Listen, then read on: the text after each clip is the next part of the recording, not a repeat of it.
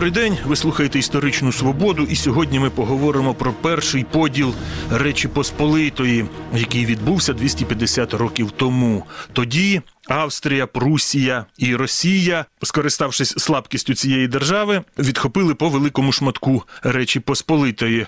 Е, Я так сказав 250 років, але треба розуміти, що це не одномоментний був процес, а доволі тривалий. Але, от, власне, 250 років тому, влітку 1772 року, десь на межі липня і серпня, цей процес був в кульмінації, так би мовити. Потім було ще два поділи Речі Посполитої, в результаті яких ця держава припинила існування, і зважаючи на те, що е, австрійський, пруський і російський герби це чорні орли, а польський герб це білий орел, то інколи така є метафора, що от як три чорні орли пошматували одного білого.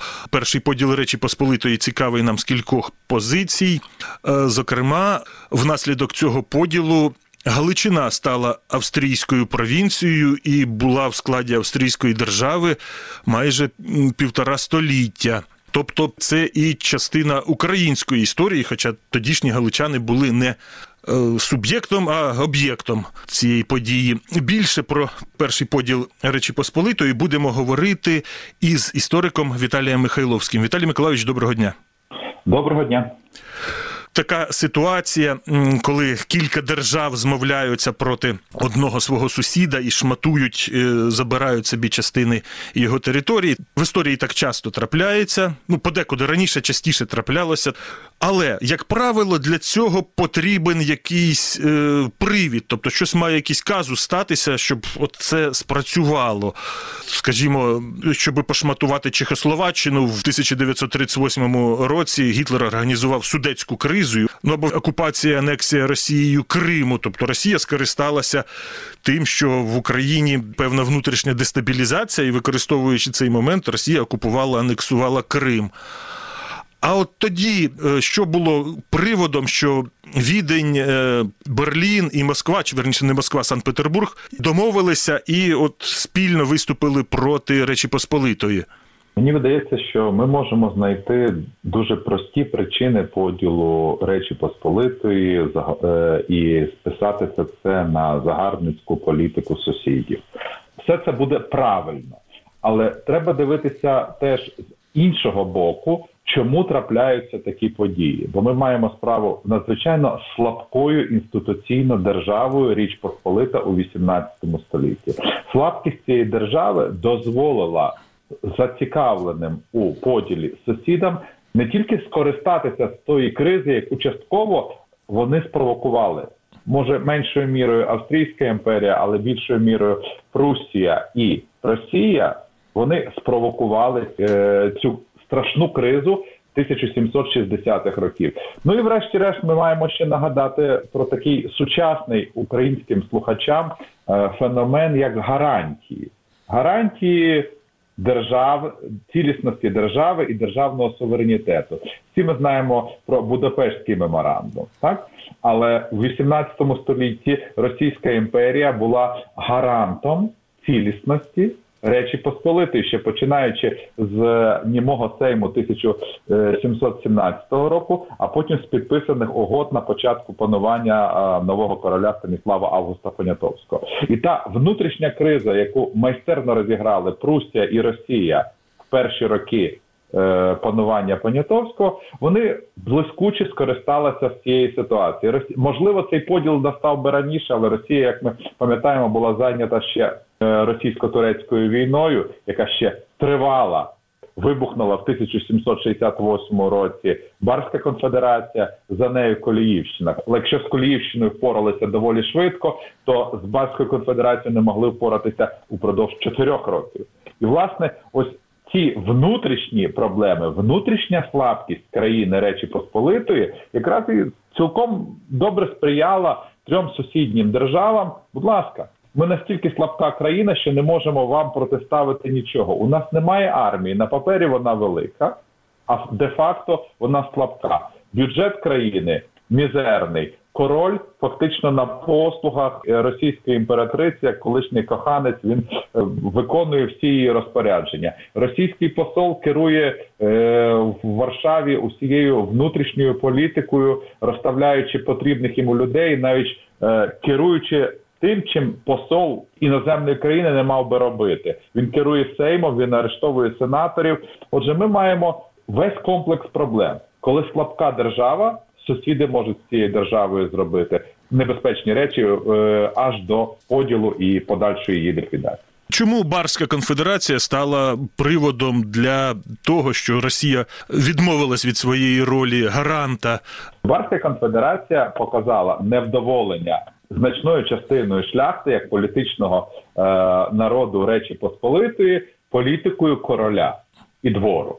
Вибухнуло повстання, те, що ми можемо назвати ну громадянською війною. Король не може цим впоратися. Росія допомагає військово впоратися з Барською конфедерацією. Що конфедерати зробили нерозумного, що відвернуло від них увагу? Вони готували замах на короля. Той замах, який мав би стати для них переможним, і вони би перемогли, сприйнявся в інших категоріях. Мабуть, нам цього не зрозуміти, але сама фігура короля, сам символ королівської влади, все ж таки в 18 столітті вважався ще недоторканим. І це якась певна десакралізація влади. І коли вже дійшло до цього, конфедерація чим далі вона не отримала підтримки від е, суспільства. Три країни вирішили, давайте все ж таки ми це е, зробимо. І що важливо зазначити, наголошувалося, що це все робиться в інтересах Речі Посполитої. Раз і друге, що цей поділ є першим і остаточним, більше цього не буде. Ну як ви знаєте, через 21 рік настав другий, а через три роки взагалі цю державу викреслили з політичної карти тогочасного європейського світу читав на підставі чого Австрія анексувала, забрала собі е, Галичину. Е, там було таке обґрунтування, що колись е, угорський король володів оцими територіями. А оскільки австрійський імператор має ще титул короля Угорщини, то має право на ці території. А як обґрунтовували в Берліні і в Санкт-Петербурзі?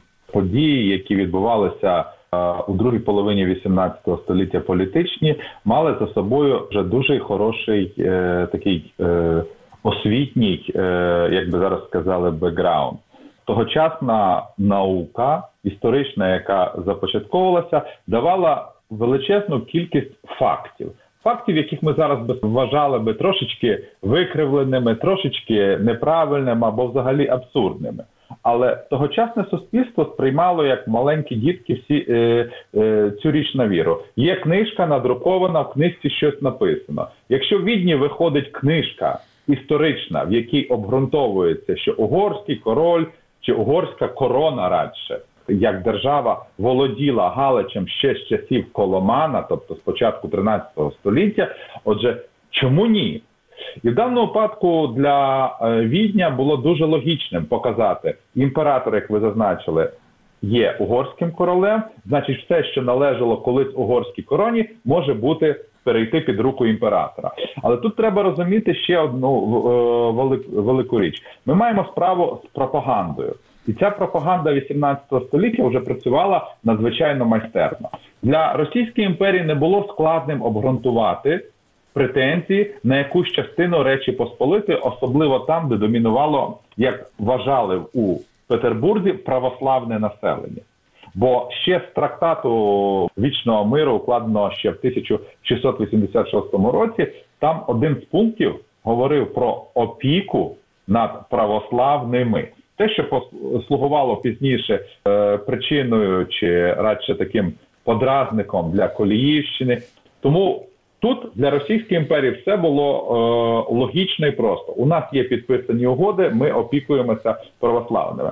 Цікавіше була ситуація з Прусією. Прусія взагалі-то пішла досить е, специфічним е, шляхом, намагаючись е, переконати, що її права не тільки до Прусії, до е, Гданську, до Помор'я е, є історичними з огляду на е, ситуацію з віровизнанням е, переважно лютеранським місцевого е, населення і е, колишніми традиціями Тевтонського ордена, але вони більше вони ще висунули свої права до Великопольщі. Мотивуючи тим, що свого часу частинка нової марки е, Бранденбургу мала якісь права до цієї, як для з польського боку е, видавалося абсолютно польської території. Тому тут треба зазначити пропаганда і робота істориків використана майстерно політиками для власних цілей, плюс дипломатичні угоди, підписані раніше, вони спрацювали. Ми мусимо пам'ятати, що те, що Російська імперія в 18 столітті навчилася використовувати релігійний фактор, вміло використовували ще на початку 18 століття бранденбурзькі курфюрсти, прусські королі і риторика захисту протестантів, лютеран в Речі Посполитій була домінуючою в е, стосунках між е, Прусією і Річі Посполитою. Тому якби школа була хороша, і в Петербурзі її дуже швидко засвоїли. Але от австрійська частинка вона більш історична за оформленням пропаганди, але вона більш політична за результатами. Тут починається величезна гра, яка е, передбачає стримування амбіцій за результатами першого поділу Речі Посполитої. Австрійська імперія отримала найбільше і, мабуть, ну найзалюднішу територію. Це стало цим е, елементом політичної компенсації, аби не порушити певного балансу в цій частині Європи. От ви кажете пропаганда, але ну поляки теж були кмітливі. Чому з їхнього боку не спрацювала пропаганда, контрпропаганда у відповідь? Але навіть не, не про це йдеться. Сейм Речі Посполитої практично ніколи не міг ухвалити рішення, бо там було правило ліберум вето, що якщо один проти, рішення не ухвалюється. Має бути одноголосне схвалення. А тут грабіжницькі такі відбуваються анексії, але і Сейм, і король схвалюють. Е, Як так сталося, що політична верхівка, керівництво Речі Посполитої, політичний клас Речі Посполитої, шляхта, яка делегувала депутатів на Сейм, що вони все це схвалили? Тут є е, дві складових е, проблеми. Перша проблема е, доволі проста і зрозуміла це корупція. Російська імперія, е, Прусське королівство, меншою мірою Австрія десятиліттями оплачували роботу найвищих урядників, сенаторів, впливових послів, магнатів. Тобто ці люди отримували величезні суми грошей задля того, щоб в певний момент зіграти на інтересах тої сторони, яка виплачує. Тому, коли дійшло діло до Сейму, лише кілька послів, які прибули на Сейм 1773 року, висловили протест. Решта давно були куплені, і списки виплат посольстві Прусії, посольстві е, Російської імперії давно були відомі, і це все диригувалося. Ба навіть більше король завдяки першому поділу Речі Посполитої е, хитро вирішив свої фінансові проблеми, тобто, маючи величезні борги, підставивши своїх людей, отримав немалі виплати. Грубо кажучи, заробив ще на першому поділі, але заробив приватно. Тобто ми бачимо елементарну корупцію. Друга складова вашого питання: якби ми мали справу ну з 16 століттям чи першою е, половиною 17 століття, скоріш за все, ми такого ганебного результату ніколи би не побачили. Але лібером вето, яке вперше формально застосували тільки в 1652 році, знищило в 18 столітті абсолютно е, парламентську е, систему в Речі Посполитій. До 60-х років 18 століття, здається, там кілька сеймів дійшло до якогось результату. І ось ця от ситуація призвела до того, що сейми починаючи з планування е, з конвокаційного сейму, коли вибирали кандидатів після смерті Августа III, сейми проводилися з конфедерованими, тобто вони проводилися якби в умовах конфедерації того права шляхти на незгоду. А раз так, то вони підпадали під е, традиції між королів'їв, і тоді не діяло право одностайності. Не треба було згоди всіх, а треба було лише згода більшості. І в даному випадку цей сейм, який приймав рішення про затвердження поділу власної країни був сконфедерованим, і з 111, здається, послів, які були е, на сеймі, практично 99% були куплені. І цього було цілком достатньо, аби більшістю голосів проголосувати і прийняти ці рішення. Тому тут немає проблем е, з функціонуванням лібером вето, яке було певним запобіжником, бо вважалося, що неможливо всіх купити. Завжди знайдеться одна чесна людина, яка скаже проти. Чесних людей виявилося в таких категоріях кілька, але правила були інші в 1773 році. До речі, є прекрасна картина художника Яна Матейка Рейтан падіння Польщі. От, власне, про одного з тих незгодних, е, про яких ви кажете, шляхтич Тадеуш Рейтан. До речі, не знаю, хто він за етнічним походженням, бо він з польсько-литовсько-білоруського прикордоння. Цей Тадеуш Рейтан намагався зупинити цей процес. Відчайдушна така спроба. Він ліг е, в дверях і казав, що не пущу вас просто до зали. І його оголосили божевільним. До речі, Матейка наприкінці 19 століття за цю роботу польські патріоти дуже цькували, казали, що не можна такі ганебні моменти польської історії зображати, що треба якесь патріотичне піднесення, а це якби ганьбить нас. Але сучасні польські патріоти все-таки з більшим розумінням ставляться і е, розуміти свою історію треба не лише якісь її величні моменти, а й проблемні. Наскільки ця картина Матейка вона відображає те, що там відбувалося? Мені здається, що Матейко е, досить е, вдало переказав візуальними засобами саму атмосферу Сейма. Коли ми бачимо Рейтан рве сорочку і одяг Рейтана. Е, вдягнутий в традиційний такий шляхетський стрій, натомість на противагу ньому стоїть у французькому строї. Сама от атмосфера безвиході підкреслюється навіть більше, е, попри те, що Рейтан навіть намагався вкрасти е, у маршалка одного з маршалків того сейму маршалковський е, жезл для того, щоб унеможливити проведення засідання, це все одно не сприймалося учасниками цього ганебного дійства. Ну і звісно, те, що ви кажете, що історія не тільки це перемоги чи поразки і благородні вчинки, але є і ганебні. І тому мені здається, що в історії треба говорити про все. На сам кінець хотів би от галицький аспект зачепити. Як мешканці Галичини, як греко-католики, католики, юдеї реагували на те, що в якийсь момент із підданих е, короля Речі Посполитої вони стали підданими австрійського імператора? Це цікаве питання, яке ще мені здається е, потребує свого або своїх дослідників. Власне, Галичина повстала в результаті першого поділу е, Речі Посполитої, утворивши величезну коронну провінцію. Е, яка на сході розпочиналася на річці Збруч і закінчилася десь далеко за Краковом. Мені здається, що для них це було щось певною мірою незрозуміло.